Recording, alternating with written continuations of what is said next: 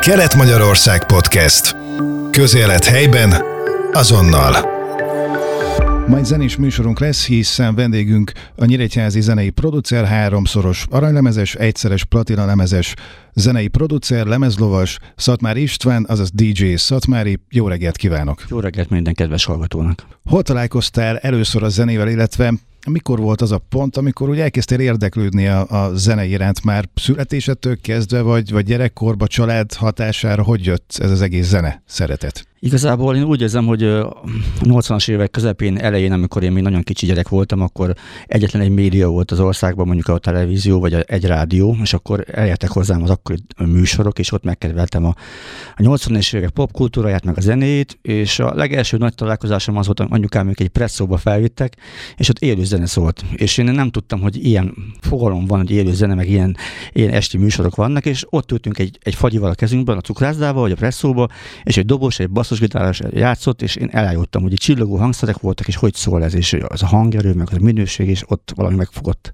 Akkor már érdekelt az is mondjuk, hogy hogy születnek a zenék, vagy csak annyi, hogy, hogy, hogy megfogott a zene, és nagyon-nagyon tetszett. Megfogott a zene, és én szerettem volna egy zenekarba zenélni hat évesen már. Tehát ez nagyjából akkor indult el, és elkezdtem az akkori szinten a barátokkal az utcába, a városba a barátokkal beszélgetni, hogy hogy működik ez, és mondták, hogy kell működési engedély zenekarnak. Hát nyilván egy hat éves gyerek nem mondtak működési engedély, de ettől kezdve a második célom az volt, hogy legyen egy magnum, hogy fel lehessen venni mondjuk a rádióban elhangzó zenéket, és akkor szépen sorban megtanultam, milyen zenék mennek, mi a divat, az emberek mire táncolnak, és ez így kialakult bennem, hogy mutassam az embereknek a trendet, az újdonságokat, és ez ilyen, ilyen varázs volt bennem, hogy én vagyok az első, aki által az emberek egy új dalt meghallgathatnak. Ez egyébként ez a gyerekkor, ez itt volt Nyíregyházan, és hogyha igen, akkor milyen rádiót hallgattál, ha meg nem, akkor is milyen rádiót hallgattál? Én új Újfehérton születtem, Újfehérton voltam gyerek, aztán már a iskolát ezt itt jártam Nyíregyházán. Igazából Petőfi rádió volt akkor a, a minden, és ott, ott ment a Poptarisnya, a Bétót Lászlóval, és akkor azokat én vettem fel magam Magnóra általában. És akkor gondolom érdekelt az is, ugye, hogy milyen új zenék vannak, a régi zenékre is figyeltél, amit tetszett. Az például, hogy kik az előadók, a számcímek, mert ugye általában az embereket nagyjából azt szokta érdekelni, hogy ez milyen jó zene, és akkor ezt is szívesen hallanám. Még egyszer, viszont aki ugye zenével kezd el foglalkozni, azokat elkezd érdekelni, hogy ki csinálta ezt a zenét, ez hogy jött? Ezt igen, ez pontosan így volt, ugyanis nem nagyon volt akkor Magyarországon erre sajtó, és jött egy újság, úgy hívták, hogy Disco Info, ez egy úgynevezett privát újság volt a 80-as években, ez nem lehetett kapni az újságos standokon, hanem ha előfizettél rá, akkor elküldték neked három havonta az összes külföldi slágeristát. Volt néhány sor az előadókról, magukról, meg fotó, látható, hogy néznek az előadók, meg mi a da, eh, angolok a dalcímek. Ennek hatására vettem egy angol szót, tehát elkezdtem a számcímeket lefordítani magyarul, hogy tud, vagy magyarra, hogy tudtam, meg hogy értelmeztem. Illetve közben volt bennem még egy törekvés, én szerettem volna egy zenekarba játszani, mondtam, meg nem diszkósnak készültem először, és eh, ennek kapcsán megtanultam gitározni, igazából három évig jártam egy suliba, amelyet nem sok használt vettem, mert később dobolni kezdtem egy, egy country zenekarba, és aztán ezt megunva, vagy úgy érzem, nem volt elég sikeres maga a banda, akkor váltottam csak a diszkó műfajrát. De az például, hogy ugye elkezdtél tanulni zenélgetni különböző hangszereken, ez mennyire segített például a saját zenéidnél, mert ugye azért csak valami zenei tudásod már volt, amit hoztál magaddal? Nagyon segített, hiszen nem úgy mentem oda mondjuk egy stúdióba, hogy akkor adok egy összeget, és ír már nekem egy dalt, légy szíves, hanem mondjuk mindig vittem magammal egy kis ö, vázlatot, egy dallamfoszlányt, amit magamnak otthon le tudtam, mondjuk, mert van egy kis zongorám otthon, és akkor valami fel tudok venni egy kis demo szinten, akkor tehát van, van egy alap dolog, amit én otthon magammal meg tudok csinálni, és ebből alakul majd ki a stúdióban maga a dal. Ebben segített. Beszéltük ezt a dolgot, hogy különböző hangszereken próbáltál uh, megtanulni, illetve játszogattál is, és akkor utána hogy jutottál el addig a pontig, vagyis mikor volt az, amikor már érezted, hogy zenét szeretnél csinálni, vagy mondjuk nem tudom, hogy ez 93 környékére tehető, ugye amikor hivatásos előadó művészi vizsgát tettél. Igen. Nem tudom, ha tudják a hallgatók, de hát annak idején, hogyha diszkózni akartál, vagy diszkóz szerettél volna lenni, az nem volt annyira egyszerű, hogy apuka vett neked egy lejátszót, vagy egy technikát, hanem voltak vizsgák, és elég komoly vizsgarendszer volt annak idején. Volt angol vizsga, technikai, gyakorlati és szóbeli, meg, meg tesztlap is volt. És elmondom őszintén, a legelső vizsgán úgy megbuktam, mint a nagy ajtó, vizsgázó, tehát nekem nem volt igazából mestere, nem tudtam, mit kell egy vizsgán csinálni, ott tanultam meg, de az ott már kevés volt az egy hét alatt. Következő vizsgán már egy év múlva volt, akkor már megkaptam egy végleges engedélyt, és akkor ezt megfejelve egy év múlva megcsináltam az előadó művészi vizsgát, ami akkoriban egy, egy diplomának is megfelelt volna, most már ilyen vizsga nincs, mert megszüntették a DJ-nek a vizsgát, most már lehet mindenki, hogyha szeretne. Ennél még maradhatunk ennél a témánál egy picit, mert azért az érdekel engem, hogy most például, hogyha én szeretnék mondjuk DJ lenni, ugye fiataloknál ez elég népszerű dolog, Igen. akkor most, hogy kapott valaki DJ vizsgát, és ugye annak idején, amikor te mondtad, akkor nem is tudom, hogy talán ugye végleges vizsgát nagyon nehéz volt kapni, és akkor talán ott is volt valami, hogy egy idő, idei szakig megkaphattál valami vizsgát, meg ugye volt a vé, Igen, végleges erre. Igen, volt olyan lehetőség. Először is volt egy ideiglenes engedély, amit egy évre adtak. Ezt általában a kezdőknek adták oda, hogyha egy év után is jó, akkor megkapta később egy másik vizsgával az végleges engedélyt. Illetve ez később ez megint módosult, mert bejöttek azok, akik már nem konferáltak, csak mixeltek. És volt ilyen DJ vizsga, hogy ilyen technikai vagy mixelős DJ lehettél, illetve volt egy hagyományos elnevezési, hagyományos DJ. Ez volt a, a vizsga, ez egy hosszú tanfolyam volt, meg egy csomó fejtágító, nagyon hasznos volt szerintem, és egy budapesti zsűri lejött, 5-6 ember nagyon felnéztünk akkor rájuk, és akkor ők döntötték ki, hogy ki az, aki átment a vizsgán, vagy ki az, aki nem. Lehet nemeket is mondani, hogy kik voltak például a zsűriben, emlékszel egy-két Persze, hát Hölcsel Tamás volt a, a OSK-nak, a, a DJ-kkel foglalkozó ö, csapatának az elnöke volt, akkor mindig voltak nagy emberek, akik lejöttek, tehát én találkoztam akkor előbe a, a Bétót Lászlóval, akit említettem személyesen is, akkor húha, most megfogtál vele, nagyon nagy emberek voltak akkoriban, akkor volt a nagy sztárok mondjuk 30 éve. Hogy kell az akkori vizsgát vizsgát például elképzelni, hogy kazettás magnóról kellett keverni, vagy mi, mi volt akkor? Igen, a legelső vizsgám még kazettás magnó volt, és az volt a feltétel, hogy neked 10 percet kell diszkózni élőbe, és ebben a 10 percben 6 dalt vagy hetet kell bemutatni, úgy, mint a közönség lenne előtted, és akkor minden dalból másfél perc, megfelelő konferencié, megfelelő kiejtés, humor, poén, lexikális tudás, és akkor a végén pedig pontozták, hogy ez most átment vagy nem.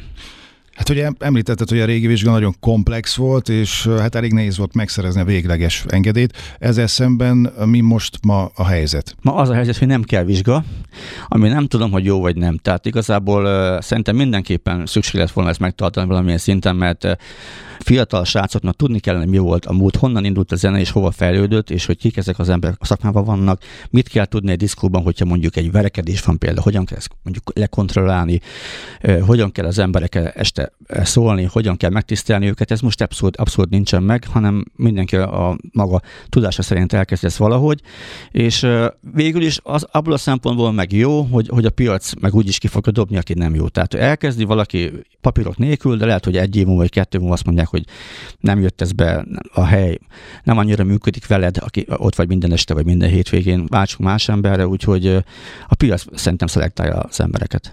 Meg hát ugye az is ö, nagy különbség volt, hogy ugye régen mondtad, hogy kazettás magnóról kellett keverni a vizsgán, aztán utána gondolom jött már ugye a CD lejátszó, vagy illetve a bakerit is CD lejátszó. Most pedig ugye olyan CD lejátszók vannak, amiben gyakorlatilag már ugye nem is CD kell, hanem pendrive. Régen azért meg kellett keresni a BPM számot, hogy egyezzen, most Igen. pedig ugye van egy automata rendszer, ami megmutatja neked, hogy melyik zene hány BPM, és ráadásul egy ütemre is hozza. Hát ez óriási fejlődés a technikának. Igen, egy nagy kofferra jártam, tele volt kazettával, és akkor még menő volt, hogy még metal kazetta volt, mert ez még jobban szólt, meg a dinamikája volt, aztán már bejött a CD korszak először. Én abban nem annyira vettem részt, inkább már bakettől kezdtem játszani 93-ba.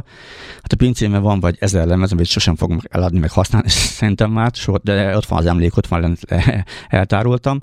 És a legjobb szerintem a bakait korszak volt, akkor, akkor még meg tudtad fogni a lemezt. Volt egy illata, volt egy borítója, az neked mesélt a fotó vagy a grafika rajta, és ez körülbelül szerintem egy jó tíz évig tartott, és amikor már elkezdtem járni az országot, észrevettem, hogy viszem a rengeteg lemez két nagy táskával, és meghívnak a klubba, és nem szólnak előtt, hogy nincsen már bakét játszó, nem ők már CD-znek, és akkor így ó, gondolkodtam, hogy oké, okay.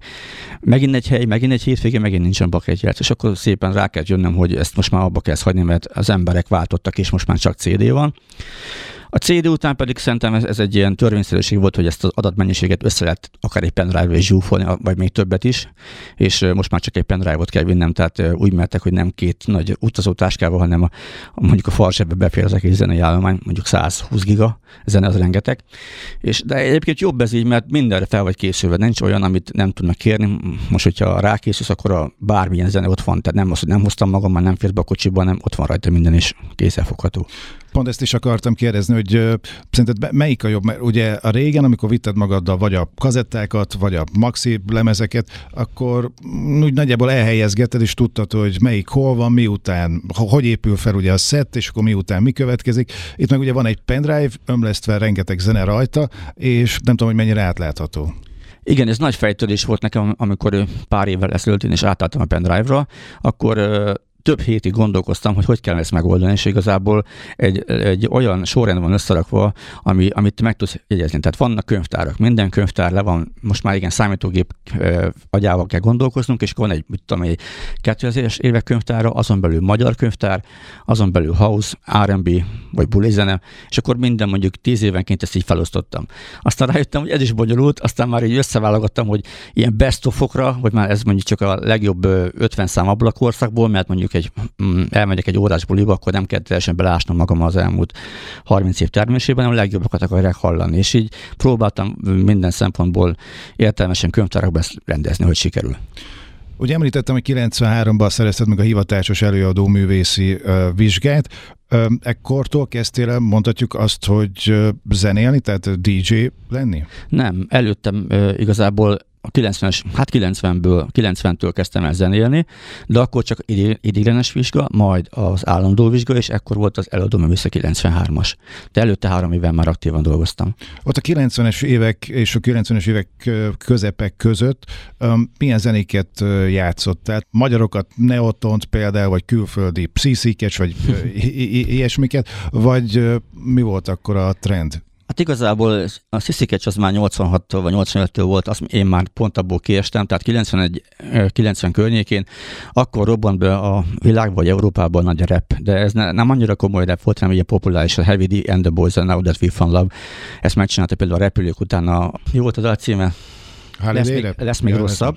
Igen, igen, Nancy Michael G-nek volt a Holiday Rap, azt is átdolgozták. Igazából elkezdtek a magyarok rappelni, jöttek a diszkózenék, akkor még FLM jött meg ilyenek, mert akkor nem volt Neoton annyira a diszkóba divat, sem az oltárik, az egy másik korosztály volt előtt 5 éve, és nagyon-nagyon megindult ez a repes korszak, mert figyeltük akkoriban az MTV-t, nagyon milyen listák vannak, és onnan próbáltunk oldozgatni kazettás korszak volt abszolút. Budapestről valaki felvette egy kazettát, és akkor azt így szétküldték, és abból mindenki leválogatta magának, amit éppen szeretett volna. Mondhatjuk, hogy gyakorlatilag vegyes is volt, mert volt valamennyi rep is, hazai külföldi is, mert ugye például ott volt uh, egy másik fajta uh, zenei stílus. Például itt gondolok Dr. Albánra, a Reggaeton Sunshine-ra, vagy jó, az mondod, Ez pont akkor robbant be, nem tudom, hogy miért feltettem ezt. Igen, akkor a doktorában, akkor a nagy kultusza volt, ez el nem mondhatatlan, vagy el nem mondható, és én akkor meg megvettem műsoros kazettán, és rájöttem, hogy mennyi jó dal van egy lemezen. Tehát nem annyi volt, hogy egy max kiadtak, hanem volt vagy hat sláger és mind atomsláger, és még a mai napig lehet játszani őket. Viszont érdekes, hogy a 90-es évek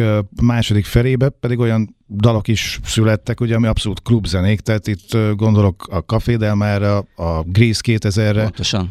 Igen, hát egy borzasztó trendváltás volt szerintem 96 környékén, megjelent JD-től a Plastic Dream című lemez, nekem ott van egy lila tokkos bakettbe, így emlékszem, hogy lila tokja van, azt kell kivenni a táskába, hogyha azt játszom. Nem tudtuk hogy igazából mi ez. Emlékszem rá, hogy elkezdték itt igazából Szabolcs és Hajdú határán polgáron a diszkóba ezt játszani, mert volt egy polgári aréna nevű hely, és mondták, hogy hajnal négytől van a buli, és nem értettük, hogy miről szól. Ez volt a house party. És nagyon sok vidéki ember, vagy a vidéki klubban úgy próbálták ezt utánozni, hogy vannak kezükben egy szívószál, meg egy energiaitalos doboz, és azzal táncolnak és menetelnek, és ez a house party. Nem tudtuk, hogy mi ez. És aztán rájöttünk, hogy ez inkább ilyen afterezős dolog. Jöttek a zenék, befogadta a közönség egyet-kettőt, de már egy 97 körül már teljesen mainstream, tehát az volt a fontos, hogy azokat játszuk a ibizai zenéket. Mikor vált szerinted szét az a dolog, hogy ugye volt egy olyan időszak, amikor a klubokba, a szórakozó csak nagyjából klubzenék mentek, aztán utána például például most, a mostani időszakban pedig abszolút rádiós zenék vannak megklubosítva, vagy remixelve. Szóval volt egy olyan időszak, amikor a rádiós zenék és a klubzenék külön váltak igen, kicsit egymástól, most meg igen. vissza. Hú, szerintem nagyon sok korszak volt így az elmúlt 30 év visszatekintve, és ez mindig is szerintem fog hullámozni. Volt, amikor a klub egy egyedi volt, lementél, ott kaptál egy olyan terméket, amit csak ott kaphatsz meg, azt a fajta érzés, azt a fajta muzsikát, ez volt ez az nagyon jó kis klubkorszak, és aztán valahogy azok az emberek lehet már nem, nem annyira akkora számmal jelentek meg a, a szórakozó helyen, és akkor próbáltak a klubok a populárisabb irányba elmenni, és a rádióból átvett zenéket klubos verzióba játszani. Azért mindenképpen kapjon az ember valami más, valami plusz, hogyha lemegy.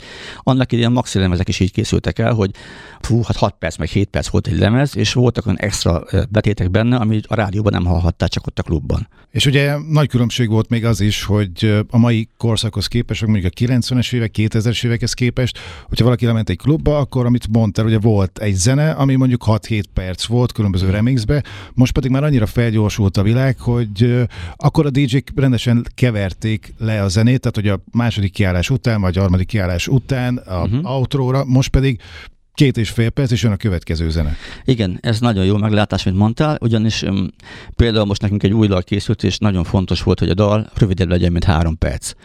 Annyira fel van gyorsulva a fogyasztói igény, ez nyilván a TikTok videók miatt is van, ahol 12 másodpercet, meg hármat töltenek az emberek, hogy már dalból sem bírnak három percnél többet, tehát 240-nél, 250-nél véget kell, hogy érjen, mert nem köti le a figyelmüket, mert a világ annyira gyors, hogy nem bírunk le egy 5 percig nézni egy számot, egy, egy videót a YouTube-on például. És most olyan szinten kell gyorsan vágni a zenéket, hogy mondjuk lemegy egy verz, egy refrén, és akkor gyorsan váltás, mert a közönség is ráhúny, még a buliba is ráhúnnak, tehát a diszkózás is sokkal gyorsabb és felgyorsult lett. Mennyire érzed magadének a különböző stílusokat? Itt gondolok ugye arra, hogy beszéltünk arról, hogy volt ugye rap, amikor az volt a trendi, volt a house, akkor utána nagy váltása mondjuk az IDM, akkor most megint talán visszat egy kicsit a, a progressive house vonal, vagy ugye volt egy időben, hogy amikor Tiesto volt, akkor a trance Igen. ment nagyon. Mennyire érzed magadénak a különböző stílusokat? Aki a zenét szereti, minden stílust szeret? Abban a szerencsés helyzetben vagyok, hogy amikor én ezt elkezdtem, akkor a diszkósok nem voltak külön választva, hogy te house DJ vagy, te klubzenét játszott, mondjuk magyart is, meg retrót, hanem egy diszkusnak univerzálisan mindent kellett tudni és ismerni a szakmából. A regitől kezdve az éppen lassú számokat is, mert lassú számok is voltak buliban, meg minden újdonságot, úgyhogy én ilyen globálisan láttam ezt, és én próbáltam mindig a közönség felé a minden stílusból kivenni a legjobbat. Igen, tudom, most már van, van aki csak speciálisan csak ez vagy csak az. Igazából most már lassan már én már retro vagyok, mert nagyon régen csinálom ezt, és nekem a közönség azt szereti, hogy a régebbieket játszok, úgyhogy skatolják mindenkinek vannak szerintem már. Igen, de hát, hogyha azért megnézzük mondjuk Tiesto-t is, ugye ő volt többször a világ legjobb DJ a Mix Igen. Mag alapján, és ő is azért, hát hogy mondjam, tehát azért már benne van a korba, és ő is tudott váltani a stílusok között, szóval szerintem aki mondjuk jó DJ, az nem feltétlenül mondjuk egy stílusért jó. Beszéljünk egy kicsit a saját zenéidről. Na. Hogy jött az első saját zene, mikor volt ez, illetve hogy találkoztál Puskás Judittal, akivel nagyon-nagyon sokáig együtt dolgoztatok. Mm, ezt úgy kell elképzelni, hogy én ezelőtt 18 éven úgy gondoltam, hogy abba fogom hagyni a diszkózást. Ezt most olyan mondom, mert, nem volt előttünk akkor a példa, tehát igazából nagyon kevés idősebb zárójelbe tett diszkós volt előttünk, és nem tudtuk, hogy ez annak idején ez a szakma mondjuk 40 évnél teljesen meg is állt. Én akkor voltam azt hiszem 31 éves, és úgy gondoltam, hogy mielőtt én be fogom ezt fejezni, mm, nagyon sok embernek a slágerét már játszottam, és szeretnék egy, egy olyan lemezt eltenni magamnak otthonra, egy olyan hogy rajta van, hogy DJ Szatmár is, nem tudom, X, valamilyen zene. Tudom, hogy ez ilyen viccesen de csak ez, ez, is benne volt, meg az a zenei infinitás, amit, illetve az, amit tanultam a zenében, szerettem, szerettem volna kamatoztatni mondjuk egy stúdióban egy dal megírásánál, és először egy reklámzenét csináltam, volt egy, egy ékrémes cég, most e, nem mondjuk a nevét, ami kis autóval jár és megy egy zene. 2000 példányban kértek tőlem egy lemezt, amin, amin a, a jégkrémek mellé adtak egy, egy ilyen DJ szat, lemezt, az ő zenék volt dance verzió megcsinálva. Egy ilyen promóciós dologról arról szólt, jó, ezt kijött, ennek örültem, már ott, ott volt a nevem, hát de rájöttem, hogy ez egy instrumentális dolog, ezen nincsen ének, meg nem tudják az emberek énekelni. Nekem egy olyan kell, ahol egy nagyon jó refrén van, egy jó női hangol, és akkor ez így megmarad a fejükbe a dallom. És így elkezdtem keresgetni Nyíregyházan, akkor még volt éjszakai élet sokkal nagyobb, mint most, és voltak hétközben is olyan helyek, ahol volt énekes, meg volt zenekar, és én bejártam a környéket, találtam egy hölgyet, akivel a legelső dalt az égeset felvettük, azt nekem nem annyira jött be, meghallgatva utólag, és így el voltam kenődve, egy barátom mondta, hogy van még itt valaki. És ez a valaki volt a Puskás Judit, a, a Jucus, aki 17 évig volt a társam, és az éges eltől kezdve az összes nagy sláger fele csináltuk meg annak idején. Hogy volt egyébként, voltak már gondolataid, meg dalszövegeid, és akkor hozzáválasztottál hangot, hogy tudtad, hogy ezekhez a zenékhez milyen hang lenne jó, vagy, vagy a kettőnek így egyszerre találkozott a szerencsének köszönhetően? A dal volt meg először, arra nagyon gyorsan megértem a szöveget, bár nem tudtam, hogy én ezt tudom, mert igazából én nem voltam soha szövegíró, mondjuk így általános iskolában barátokkal hülyéskedtünk, írtunk meg a számot, meg a stílus, meg hungária számokat, amik akkor voltak menők, így az osztálytársaimmal, és így utána jött a zenére jött a szöveg, mert zenére lehet írni jó szöveget, hogy, hogy elkap az iklet, és aztán ott álltam, hogy ki fog énekelni, és én azt szerettem volna, hogy mivel a témája egy ilyen, ilyen vad szerelmes dolog volt, és ez, ez egy ilyen nagyon ilyen kemény, ősi női hangot kerestem, amit, amit Ucsosnak a szemébe megtaláltam akkor. Emlékszel, hogy melyik volt az első zene, ami már ugye ének is volt, és kijött mondjuk Maxi lemezen, illetve az első olyan, ami, ami a rádióba is berobbant? Igen, ez, ahogy mondtam, az Égesel című dolog volt 2004 nyarán. Ez egy klip is készült egy Nyíregyházan. Mm, hát most már a mai szemmel megnézni, ezt már nagyon viccesnek találom, de akkoriban megpróbáltunk mindent, tehát itt forgattunk a repülőtéren, bent a városba, az összes reflektort kivettük a helyi diszkócenterből, az összes hely táncos, aki akkor táncolt az éjszakában, ők is benne voltak, hát egy ilyen nagy kavalkád lett a vége, és utána egy ennek a sikerén felbuzdulva, még én itt voltam házigazda körülbelül egy fél évig, és utána jött a Száz évet várni című dal, ami, ami már olyan szintre vitt a dolgot, hogy itt mindent fel kellett adnom, úgy feladnom, amivel várt, tehát igazából erre vártam, és akkor az országos karrier beindult. Mm, van egyébként olyan zene, amit csináltatok együtt, amire sok közül nagyon-nagyon büszke vagy, hogy valamiért kiemelkedik ezek a zenék közül, illetve mit jelentettek neked azok, hogy elkészülhetett a saját lemez, ami már ugye ének is volt, berobbant a rádióba is, sőt, hát ugye ma az dance listákat több zenétek is vezette. Igen, nagyon-nagyon büszke vagyok erre, mert nagyon sok külföldi is járt akkor Magyarországon a Balcsi partján, és hallgatták ezeket a számokat, és még azt hiszem, hogy Belgiumban is top három volt egy dalunk, ahhoz képest, hogy magyar nyelvű, az, az teljesen jó.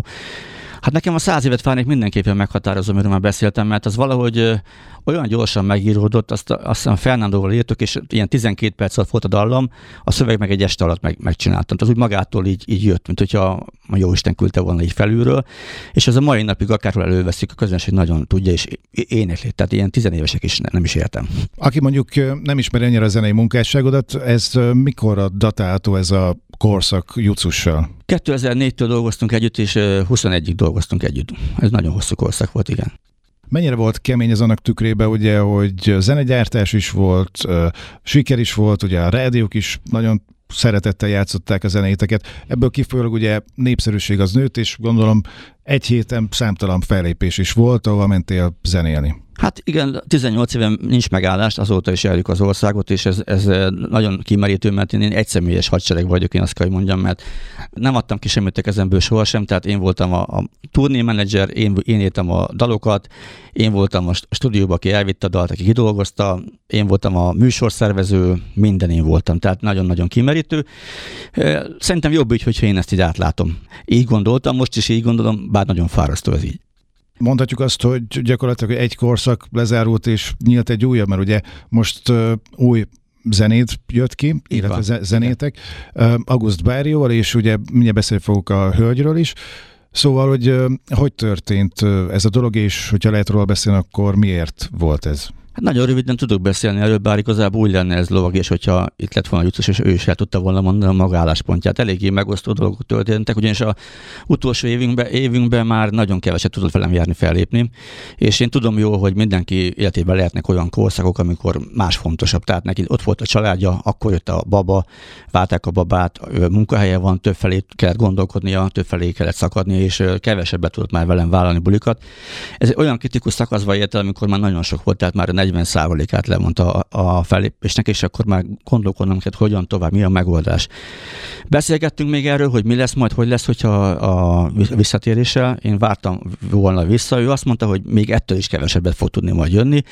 Sajnos ez, ez így alakult, és nekem hoznom kellett egy döntést. Tudom, hogy ez egy nagyon kemény döntés volt, meg ez most nagyon-nagyon meghatározó volt, mert nagyon sokáig kötötték ezt a hangot hozzám, ez egyértelmű nagy változás, de hát, hogy muszáj volt tovább lépnem ezen, mert én szerettem még ebbe a szakmába dolgozni néhány évet aktívan, és akkor a, a választás szakos André esett, hogy ő akkor majd vele fogom folytatni. Vele, hogy vetted fel a kapcsolatot, és hogy kezdődött el a közös munka?